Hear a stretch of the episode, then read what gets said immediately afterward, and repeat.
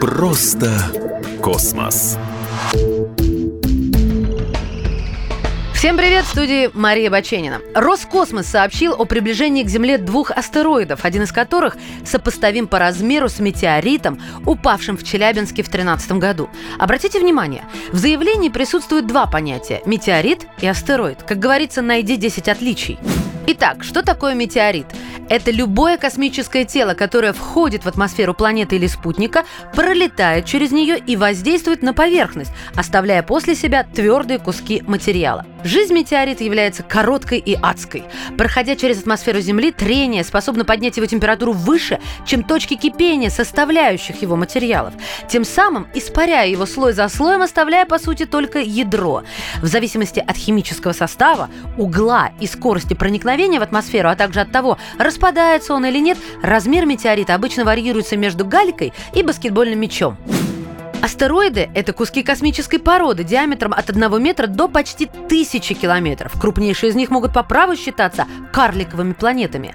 Это каменные металлические или каменно-металлические куски в космосе. Это либо планеты, которые не стали достаточно большими, либо остатки разрушенных планет.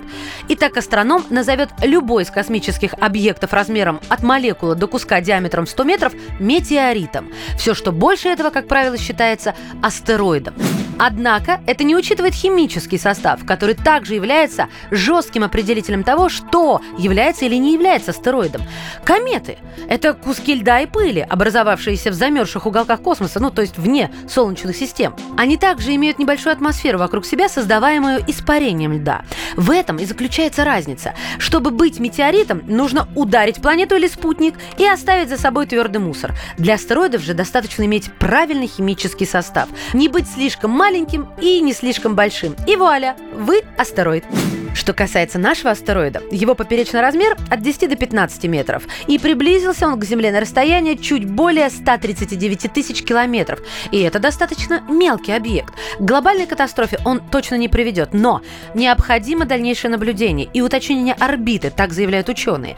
Если он будет пересекать орбиту Земли, то есть вероятность столкновения. Если он попадет в густонаселенный район, то последствия могут быть серьезными. Гораздо серьезнее, чем в случае Челябинского метеорита. Так что наблюдаем, товарищи, наблюдаем.